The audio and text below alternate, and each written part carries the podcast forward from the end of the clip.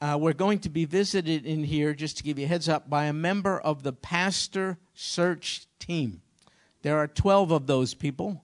You elected them, you prayed for them. You were introduced to them both in the bulletin of a pictorial kind, and a couple weeks ago, they stood up on the platform. They meet every single Sunday at 2 o'clock, 2 to 4. They've been doing this already quite, uh, for quite a number of Sundays and they pray quite a bit. It's a wonderful group, diversity of racially, uh, gender wise, ages. What's the common denominator? They love Sagemont Church. That's important. And they love the Lord Jesus. They're godly people. Uh, the chairman is Dr. Denny Autry, who uh, I think a good number of you know. We're so blessed to have him here. And they are not operating out of a sense of urgency and haste, but I promise you they're not dragging their feet on the process of asking God to direct us to the next pastor of this church. Though they're not being hasty, they're doing their work. They're working on things like a pastor profile now, a church profile, and a community profile. And they're um, praying. They're not putting ads in newspapers for resumes because they'll get responses. And they don't want hundreds of responses. They will start looking at resumes at in the near future but have not yet. If you have someone in mind who you think ought to be considered, you can say so, but here's how you do it. Uh, you, you can't go up to a member of the search team and say, Here's the name of my nephew in Sacramento. He'd be wonderful. The search team member will tell you, Great, has your nephew expressed an interest in being considered? If you say, No, I haven't chatted with him, the search team member will graciously say to you, That has to come first. We're not calling people out of the blue just because someone says so. That's awkward and embarrassing you can call your nephew and say, Are you interested in Sagemont Church?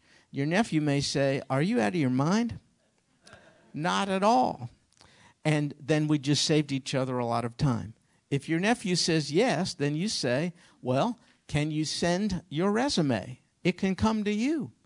And then you have to bring it to the chairman of the search team, Dr. Denny Autry. And if you don't know who he is, we can point you to him. Why these procedures? Just to standardize them, just to approach this professionally and not hurt anybody's feelings and not create awkward uh, situations. So anybody here can bring a name to the table. The search team must be unanimous about a, a recommended candidate. There's 12 people who are quite different. What will it take to get 12 Baptist people to agree on anything? It'll take the hand of God. And that's what they're waiting for. They and you and I, we want God's man. Who is that person? We don't know. But we do know he's out there being prepared for us. Doesn't that make sense? We're not looking for a newborn baby, right? We're looking for someone who's pretty much a finished product and ready to come here. But as God is preparing that person for us, apparently we're not ready for him. We have to get prepared too. So that's what we're going to be doing primarily in prayer. Pray that God would give wisdom to the 12 member pastor search team to find for us God's man. Now, how long will that take? Well, who knows? But you are already receiving from that team regular prayer prompters in the bulletin because they're in agreement. Prayer is the most important ingredient in this whole process. And you'll also be hearing from them from time to time. So next week, one of the members of that team will be in this class at the beginning just for a few moments to invite you to participate in a survey, a pastor profile survey. They want to know what do you think? What kind of person are we looking for? And so the survey can take no more than eight to ten minutes. It will not take long, maybe not even that long. And I'm telling you all this so that you can prepare by making sure you bring your phones next week if you have a phone. Because this will all be done electronically. It's done by uh, a monkey business or something. There you go. There you go. Thanks, David. monkey on my back or something like that. It's really quite wonderful because the search team can get those results electronically, boom, lickety split, and it organizes it in terms of priorities, number one, characteristic, number two. It's quite wonderful. And the search team is going to really look at it and also make it available to whomever might be a potential candidate to let him know this is the kind of person, th- these are the values our church values that kind of thing. Now, if you're intimidated by electronic process, let me put you at ease. I was the test of it all. So I was at a pastor search meeting a couple weeks ago when one of the electronic geniuses in that group unveiled this thing, and to and I tried to see if I could do it on my phone, and I couldn't. I didn't know what they were talking about. But but they're very good people and they came over to me and just pushed a couple buttons and it was then as simple as could be. Now most of you are going to say, "What is that guy talking about?" It's the easiest thing possible. But they will be here to explain to you uh, the steps in case you're troubled by it. So that's going to happen next week and then uh, for us and then the following week uh, as well to cover all the iConnect classes in this particular church. So that will be next week. Now, I've been asked to make sure you understand uh, the, the unfolding of our transition plan. I know that Brother Chuck spoke about uh, last week. November 24th is our pastor's last preaching Sunday. You know about this? November 24th. Okay, well, you, you do now. And a letter to that effect is coming out. He also made a video which was shown last week, and it's on our website if you've missed it and like to see it. November 24th. After November 24th, Freeman Tomlin, who's just possibly the best guy in the world, uh, uh, next to me, um, Freeman will be preaching both services, which uh, this was decided by our wonderful teams, our personnel team, and it's just a no brainer. He's already prepared for the one service, so therefore he'll do two, and he's been so very well received. And he's Sagemont's own, grew up here, and all the rest. So, um, so he will do that. And we have been asked to bring in guest speakers at least one Sunday a month. Um, speakers who you may be interested in hearing from, not those who maybe would be our potential pastor. That's not what we're doing. That's a search team process. We don't have the authority to do that. But just to get us excited about the kinds of communicators who may be out there uh, and who may and who, who we may be glad to hear from at some point down the road. So um, we're assembling a list of people we think you would a, a very diverse group of communicators, different styles, and so on. So uh, you could hear from them one Sunday a month. After November 24th, the pastor and Kathy, his wife, will go on a sabbatical for a spell.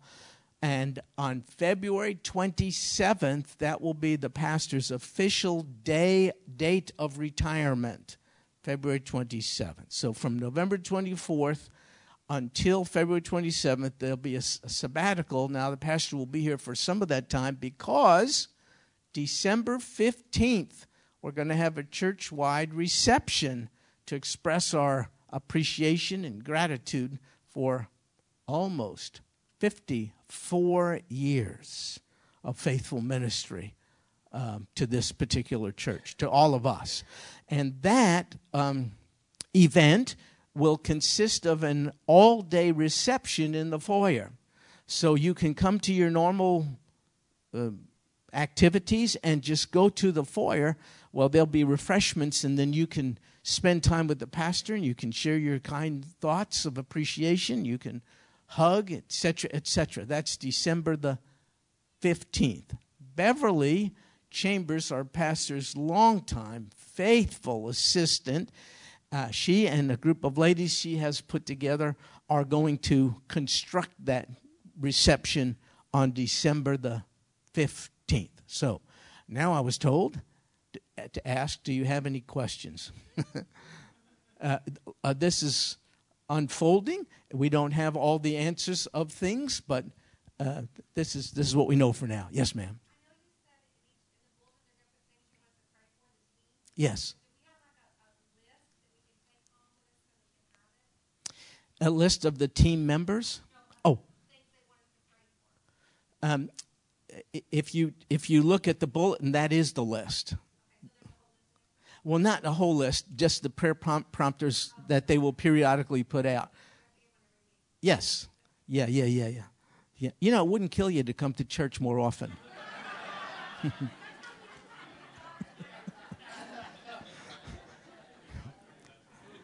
um, you, you will be hearing more from the search team to an extent. If you're if you're interested in knowing specifics, you know, who are they considering and so on, you're not going to get it. you just have to be confident that the search team is doing a diligent job. You have to pray for them wisdom that they would not stop short of the process God wants them to go through, that they would be patient and godly and all the rest. But as far as specifics, you won't get any of those uh, because of the sensitivities. I hope you can understand this, all of the sensitivities I- involved. So you'll get prayer prompters and you'll get announcements like this, but you won't get specific names, dates, and all that kind of stuff from the search team. So leave them alone, basically. any specific questions you have can be put uh, to any member of the search team, and in particular, Dr. Autry, Denny Autry, just to give you, you know, kind of one-stop shopping. You can go to him. Okay. So, uh, yes, Jimmy. Unrelated. Yes, sir. There are free photos shoot today, this morning, with the Christmas backdrop. Oh. You know where the war paint is? Oh. Right where that is, but it's a free photo shoot with the Christmas backdrop. Make it a Christmas party. Ah, so someone is offering to take your picture with the Christmas backdrop. I think it's for the Envision. Ah. So Gary Williams, a wonderful guy here, just a great guy. Gary, uh, count him as a friend. He's a great photographer. That would be a lovely thing if you have a chance to go by to do that. Thanks, Jimmy. Wonderful. Good, good, good. So, folks, please, yes. Oh, there's Deb. That's Gary's sister.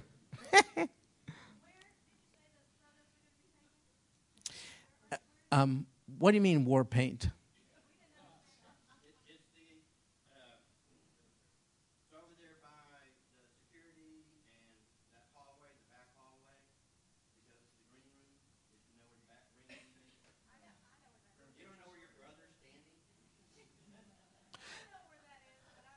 So if you're going to the cafe from here, before you get to the cafe, there's a hallway on the right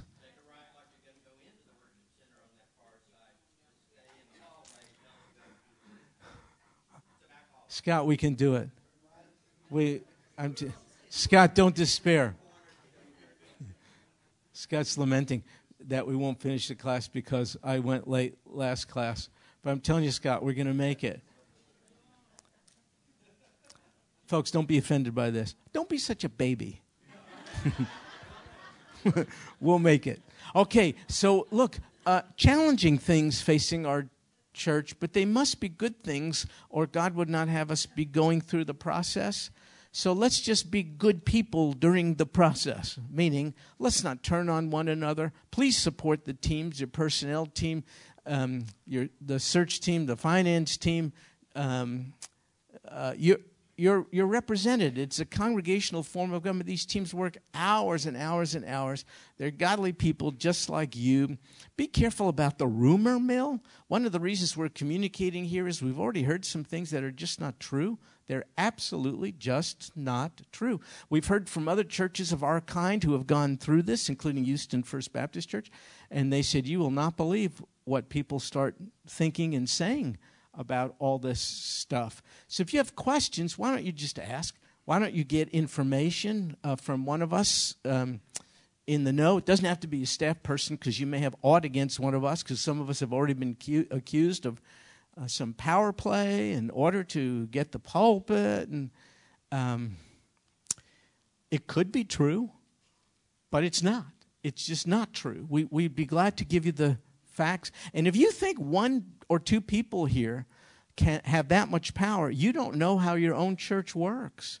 We work through teams godly people on each of these teams. The staff submits to the teams. We don't call all the shots. We make recommendations to the teams, but they make they make, our administrator is here. He's the administrator of the church. He doesn't have he doesn't have unbridled authority on finances and all this kind of stuff. He has the responsibility of keeping track of things and then presenting to the finance team, the future planning team and and by the way, if you want to be on one of these teams, you can be. It's a very good procedure of governance, it seems to me, we have here to keep anyone from having undue power. Nobody does. It doesn't. There are checks and balances that you would not, that you would be pleased to know about. So, um, if you ha- if there are things on your mind, you're hearing different things. Why don't you go to the source? You can ask the chairman of our personnel team, Donnie Bertram, the chairman of our deacons, Tony Banfield. You could ask our interim senior pastor, Chuck Schneider. And if you really want the truth, you ask me. No, I'm just kidding. So, so, so, so, so don't, don't be wondering, don't be laboring over why this, why that. Communication is very, very important. Just make sure you're getting it from the right, the right sources. It would be a terrible sign of disrespect to our pastor to become disunited in this process when he has invested 54 years to keep us united around the cross for crying out loud. So let's not uh, let's not tear each other apart, apart during this during this particular process. That's right, and we want to be present whoever is the next pastor and whenever with the most healthiest um, church family we, we possibly could to, we want to be inviting for a godly person by being godly people. Okay, so there you have it. Speaking of godly people, uh, it's possible to be godly and yet at the same time tempted to go back to the old ways. I don't know what it is within us, but I'm victimized by it just as you. We know Jesus is wonderful. We have tasted and seen the sweetness of a relationship with Him, and yet we're still tempted at times to go back either to the old religious traditions or even to the old patterns of sin. I don't know what that is, it's just something in us. If you feel that's you, you are not alone. You're kind of like what is depicted here, and that has to be kind of your prayer. Oh God, keep me from going back to my, my old ways.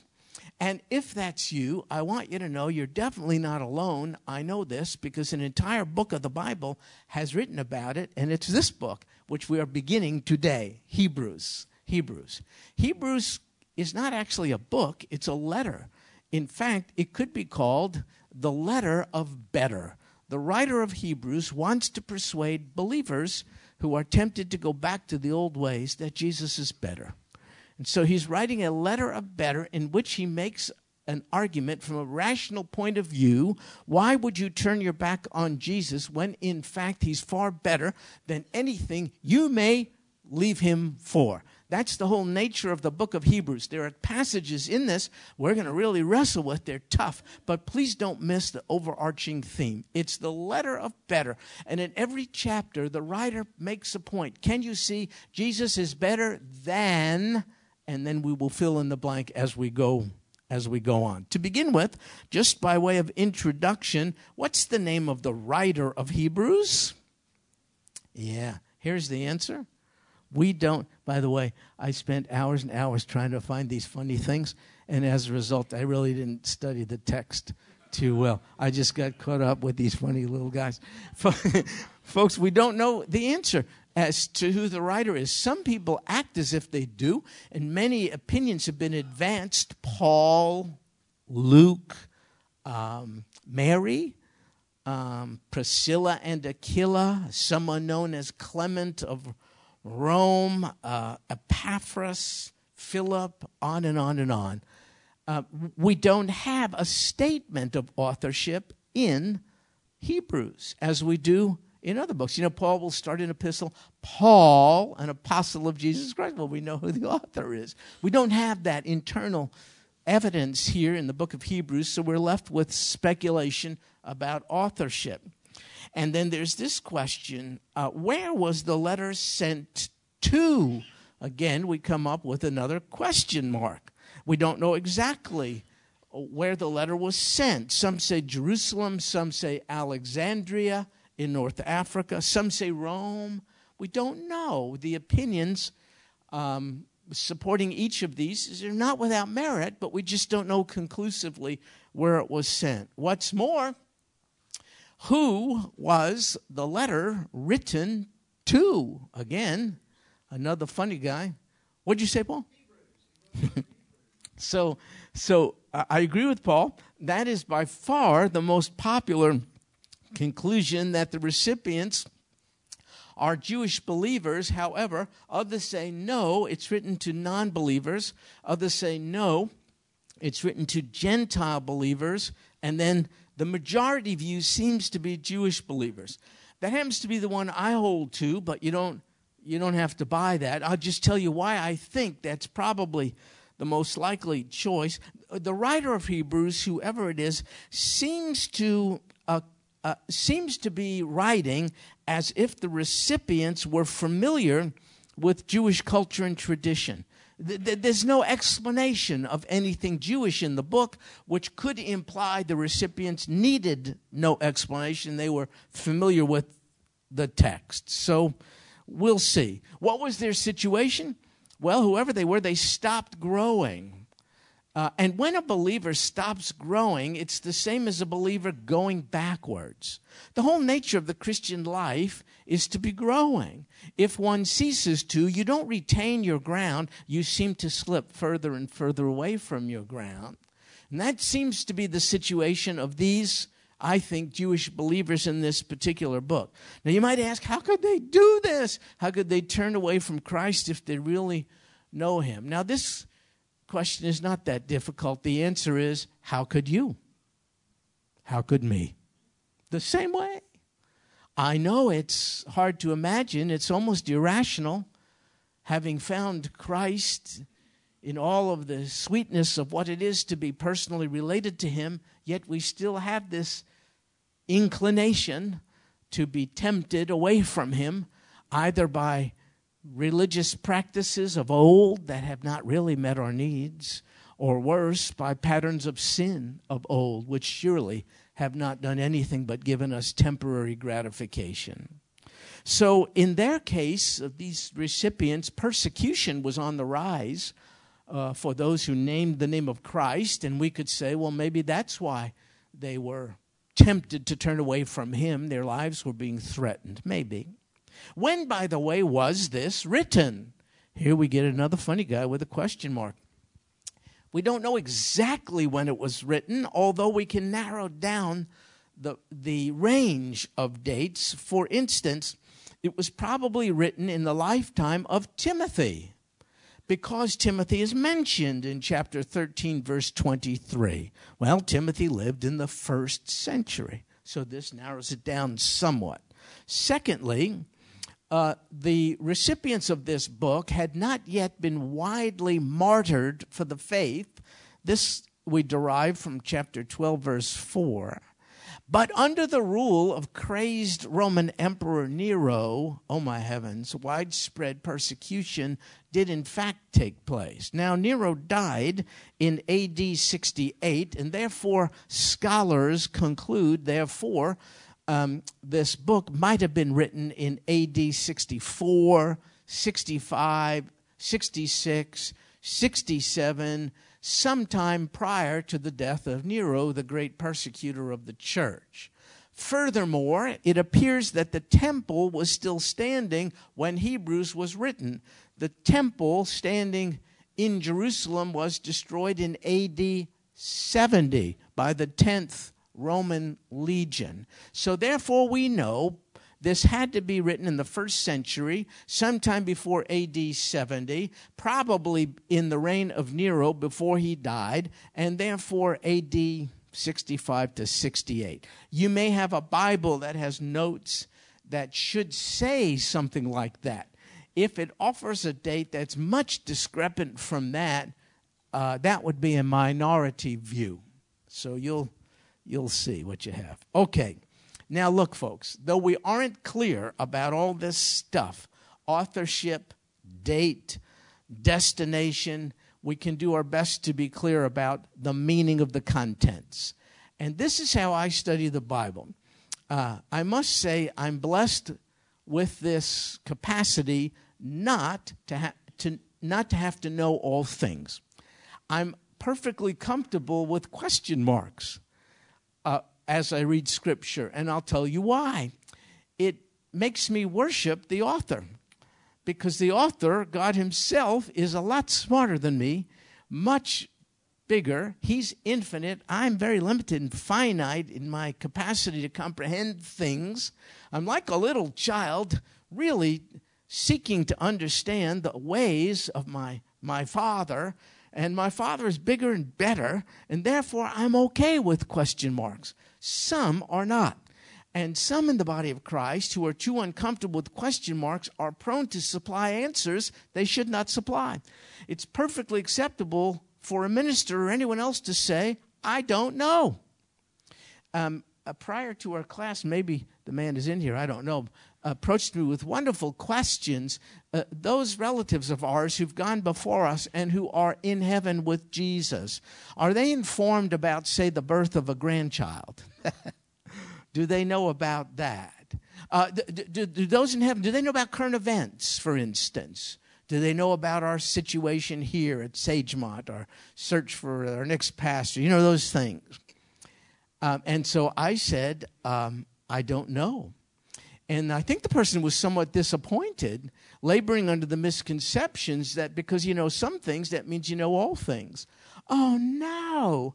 The possible uh, questions given rise by Scripture are, are, are infinite, and it's perfectly acceptable to say, sometimes the best answer is, I don't know.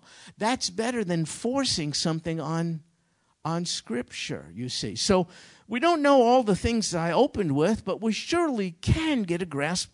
If we look at this carefully and study it carefully, we surely can get a grasp on the content of the text, and that's what I want to do. So, to begin with, uh, we'll start with this conclusion. The writer, it seems to me, is trying to persuade the reader that Jesus is better, far better than the prophets. This point will be argued in the first three verses of chapter 1. That's all we'll cover in our time remaining here today. So remember, I told you this is the letter of better, and first, the writer, who I don't know of, is making the clear point. Here's how Jesus is better. To begin with, he's better than the prophets. Now, why would that even be an issue? Well, I'll tell you in a second. But first, let's look at verse 1. Hebrews 1, verse 1. God, after he spoke. Look, don't take for granted that he does. If God didn't communicate, you and I would be left with nothing but speculation about who God is and what he requires. In fact, the world is filled with biblically illiterate people who are left with nothing but that they'll say to you, Well, I think if there is a God, he would not have hell. Well, he, people are entitled to their opinions, but you should have an informed opinion. And God has informed us. God has spoken to us about his will and his ways so that we're not left with unbridled speculation. So, God, after he spoke, well, when did he do it? Long ago to the fathers in the prophets in many portions and in many ways. God communicates. He's not a God of hiddenness, mystery, and secrets.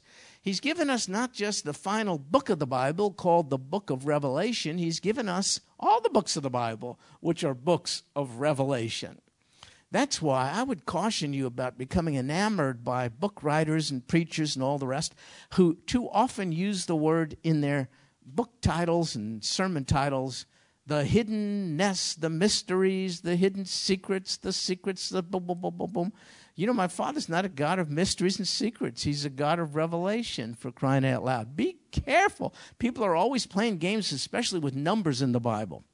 and coming up with c- twisted, crazy Bible codes and words. And oh, if you look at this word in the Greek and assign a number to each of the letters, you find out that uh, Prince Charles is the Antichrist. Uh, There's actually a book about that. Uh, uh, crazy stuff. Please be careful. You know, a good God has spoken to us in words. They're words because He loves us and wants to communicate. You know how you pare down your language for young children and grandchildren. You know what I mean? Well, that's what the Father has done with us. He has um, condescended, He's accommodated. That's the word. He's accommodated Himself to our words. So His communication is. Is based on words, subject, verb, object, context, syntax. Please don't read mysteries and secret stuff into all parts of the Bible. Why don't you just read the Bible and take it for what it says for crying out loud? Wouldn't that be a novel thing to do? But it doesn't sell books. A guy who wrote a book that most of you bought just writ, wrote another one. Some of you are so enamored by it. Oh my goodness, it's distressing to me. It's filled with speculation and secrets. I went online to check the guy out. Almost every one of his sermon series has those words: secrets, revelation. Listen, there's no secret about John 3:16. Read it. Every word means what it says.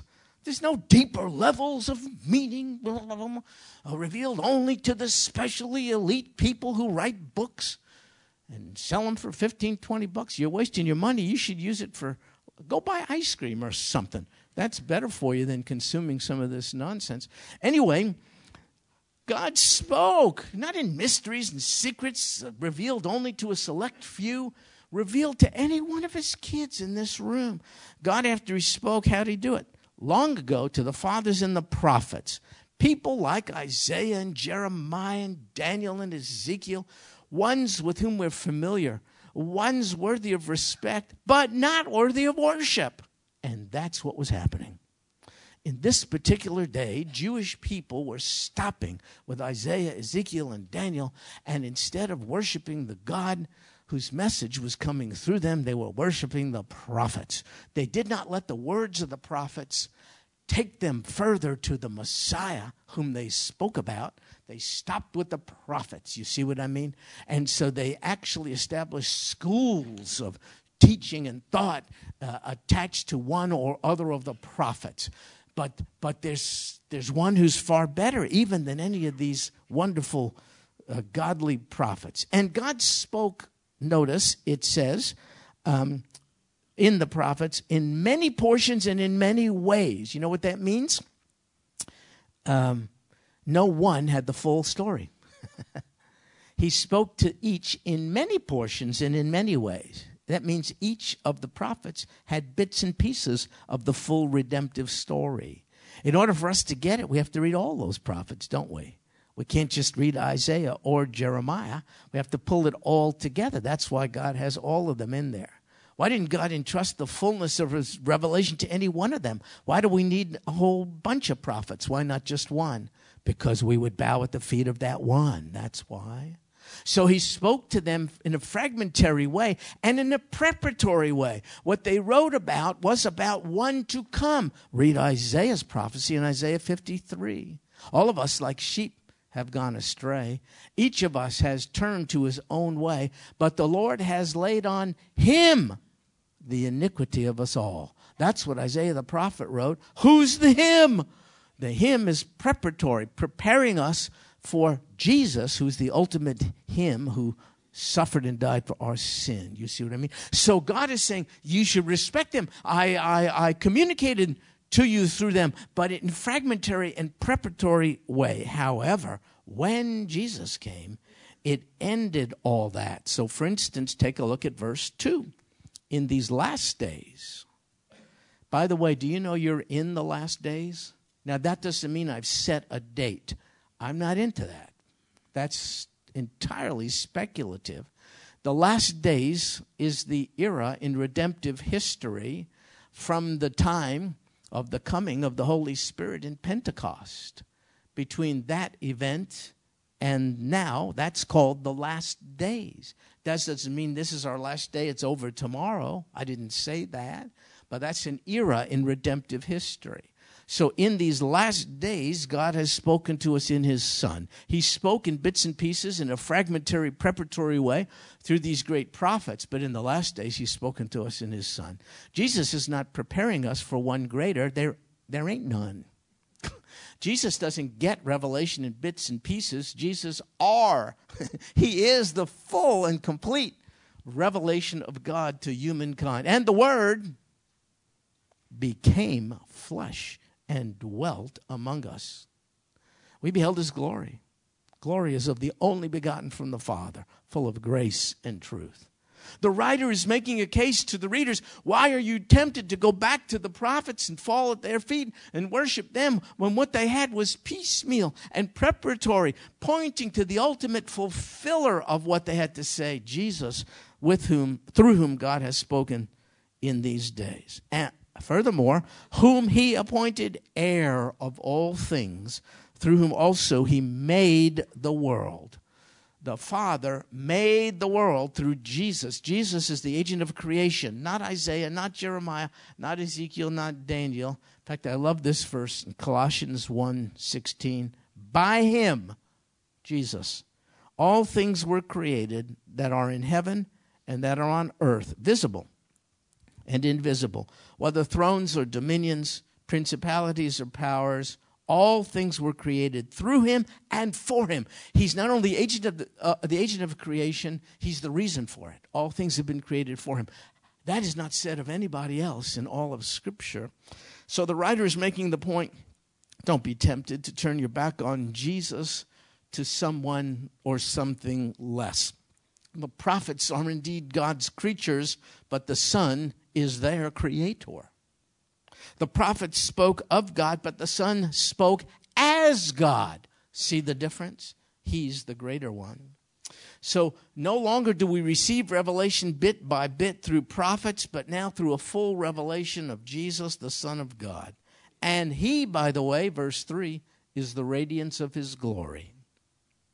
I have not seen God at any time. Maybe you have, but I doubt it. Um, but Jesus is the radiance of his glory. Isn't it good of God not to remain hidden in the clouds, instead, to reveal himself in the person of his Son? Jesus reflects the spotless glory and purity of the otherwise invisible and unseen God. No one else does. Furthermore, he's the exact representation of his nature. That's what it says right there. The exact representation of his nature. Jesus has the exact features of the Father. Therefore, we need not speculate about God. Study Jesus, and you will find God. In fact, it is of Jesus that only this could be said. It's from John's Gospel, verses 14 9. Look at He that has seen me hath seen the Father. Jesus made that claim. Nobody else could dare do it. Not Isaiah, Ezekiel, Daniel, Jeremiah, none of those. He who has seen me has seen the Father. Furthermore, he upholds all things by the word of his power. He didn't only create things in the creation order, he sustains them. Did you ever think what holds things together? From from a natural, uh, from physics, uh, the very atom is made up of. Uh, a positive component and a negative component. They repel each other, and things should be blown apart. It shouldn't. It shouldn't work. Well, Jesus holds things together. So says Colossians 1.17. He is before all things. Uh, he has pre-existence. Everyone was birthed and born, even the greatest of prophets. But Jesus pre-existed creation. Before matter was, he was. Therefore, he's far greater than anybody else. And so uh, it says in this verse, He is before all things, and in Him all things hold together.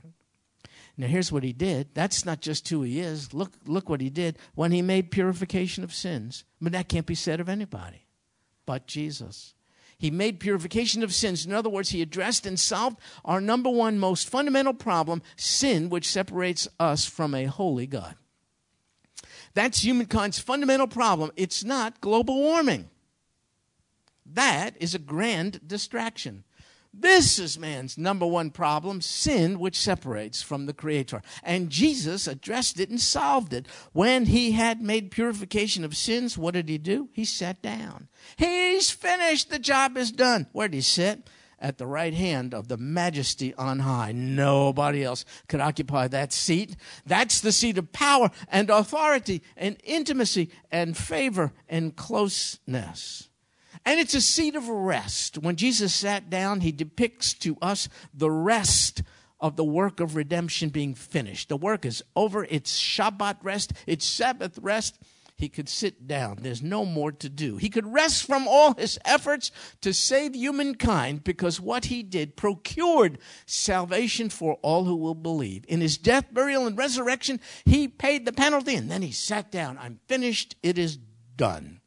Where did he sit? Again, at the right hand of the majesty on high, highest position of honor and privilege and power. He submitted to humiliation, and now he is experiencing the exaltation which only he can deserve. Why would the Jewish readers go back to their religion? I'll tell you why. I'm one of them. It's rich. We just finished, sort of finished our holiday season Rosh Hashanah, Yom Kippur, Sukkot. These are important holidays for us. Whenever they come up yearly, it brings me back to very fond memories as a young kid growing up. The foods my mother would prepare, the beautiful smells and scents and flavors in the home. Uh, the, the synagogue observance filled with wonderful liturgy and singing and all the rest. And whenever this comes up, I miss it. I miss it. And maybe I'm tempted to gravitate back to it, and then I remember Jesus is better. And I would rather be here with a diverse group of people culturally different than me, but who have Jesus in common. Why? Because Jesus is better than my religious traditions. Jesus is even better than the sweet recipes of holiday foods my mother laid out for us on the holiday table. Jesus is better than what the rabbis, though they are very outstanding figures and great communicators, Jesus is better than what the rabbis told me. And our songs are just so beautiful, cantorial singing and so on. Yeah, but it's noise. Jesus is far better. My religion could give me some jollies here and there, but my religion couldn't give me peace, couldn't give me forgiveness, couldn't uh, bring me into right standing with Almighty God. My religion told me there's a bunch of hoops I got to jump through in order to be forgiven. But the Bible tells me Jesus has finished the work of redemption. I have to lay hold on Him, not my own virtue. I have none. And so, as sweet as all those things are, uh, I, when I'm tempted to retreat and go back, I won't do it because Jesus is better. I have a personal relationship with the very agent of creation. I have a personal relationship with the one who sustains everything in the creation order. I have a personal relationship with the one who had a, a solution for my number one problem. He provided a solution for my sin, which separated and no longer separates. Because he's the only begotten Son of God seated at his right hand. I have one interceding for me from that position even now as I stand before you. Can you see what the writer of Hebrews is getting at? Now, it's not just Jews tempted to go back to their religion, it's you too. Many of you come from rich religious backgrounds. They should not be despised, criticized, or avoided entirely. But none of your religious perspectives, in and of themselves, could give you what Jesus alone could give you. Therefore, don't be tempted to, to leave him behind. Doesn't mean you can't have aspects of your prior religious background that you hold dear. I didn't say that. But you don't want to turn your back on Jesus in order to have those traditions. They really didn't serve you well. What's more, if Jesus is better than any other name that's named, stop going around identifying too closely with John Calvin or Jacob Arminius or Martin Luther or John Morgan or Donald Trump identify with Jesus. In fact, in the course of identifying with one or, the, or these others, I didn't criticize a one of them. That's not my point. As good and great as perhaps they are, they're not Jesus. And I'm afraid, folks, you and I are violating our testimony in the public sector because most are seeing us to be support Republicans who support Donald Trump. Now, who that that may be the case. Please don't misunderstand. If that's how they're identifying us out there, it's no wonder they're not attracted to the Jesus we sing about and worship in here a pizza guy delivered a pizza to my door the other day. I really wanted the pizza, really more than I wanted conversation with him, but I want to represent Jesus to him. I had a tract in one hand and a healthy tip in the other. Don't just give people tracts and stiff them. Here he came. I gave him the healthy tip first. He said, I really appreciate this. I said, I know you do. I'm glad to give it to you, but I have something here that's even of more value than what I just gave you monetarily. It's a little booklet with a great message. What is it? said he. I said, It talks about your problem and mine, sin, and the fact that Jesus was sent to solve that problem by dying on the cross in our place. I said it would mean a lot to me if you would read this at your leisure. He said, I promise you I would. And I, I said, let me write my name and contact information on the back. I'd love to pursue this conversation with you. Off he went. Uh, I didn't tell him about Donald Trump because Donald Trump can't save him. I didn't tell him about John Calvin, a man I hold in high esteem, because John Calvin can't save him. I didn't tell him about Jacob Arminius. I didn't tell him about Martin Luther. My wife from uh, grew up as a Lutheran. It's a wonderful group of people, and Martin Luther was oh my goodness, what a great reformer! Just he did what you know five people couldn't do. not criticizing any of the above. Uh, I'm just saying they can't save a political party can't save, a politician can't save, a pastor can't save. Um, nobody could save but the one who could save. That's Jesus. So, uh, though my people have made this error warranting the writing of a book, we're making the same error today. Some people won't come our way because we're so loudly and in such an ugly way proclaiming our ideology out there about abortion, about same gender marriage. Listen to me. I would be a supporter of abortion if I didn't have the mind of Christ. I would be a supporter of same gender marriage if I didn't have the mind of Christ. What changed me is not some ugly Christian debating me about morals and ethics while I'm still in a state of unregeneration. What saved me is being saved by Jesus, and then He saved me from stinking thinking. No politician did that, no pastor did that. No philosophy, no ideology. Jesus did. He's far better. The letter of better tells me that. So don't just ju- dump on my people. Look in the mirror. Stop walking around with hats and pins and this and that that immediately make an obstacle, erect a barrier between you and the unsaved person out there who doesn't like what's on your hat. Why don't you carry a tract around? Listen, if you're going to offend someone, offend them with someone who's better than any of these. I don't really mind offending someone with good news. The Bible said, How beautiful are the feet of those who bring tidings of good news. Stop being so ugly out there, so critical, so cynical, so argumentative. They see our protests, our signs, and all the rest, and they're usually for good causes. I got it, but Jesus is better. The solution to all the ills of society is not the next president. For crying out loud. By the way, I don't know if you knew this. Uh, no party has a corner on the market of virtue. You have skunks on both sides of the aisles. I didn't say they all are, but skunkiness uh, knows no political affiliation. It's part of human nature. You have egotists, narcissists on both sides of the aisle. History has proven itself, regardless of the administration, we're, Ill, we're still in a stinking mess because Jesus is better, not a politician, not a pastor. I love my pastor. I'll grieve his departure, as I hope you do, but he's not the Savior. Jesus is. I respect John Calvin, but I'm not going to enter into a church and divide it because I identify as a Calvinist.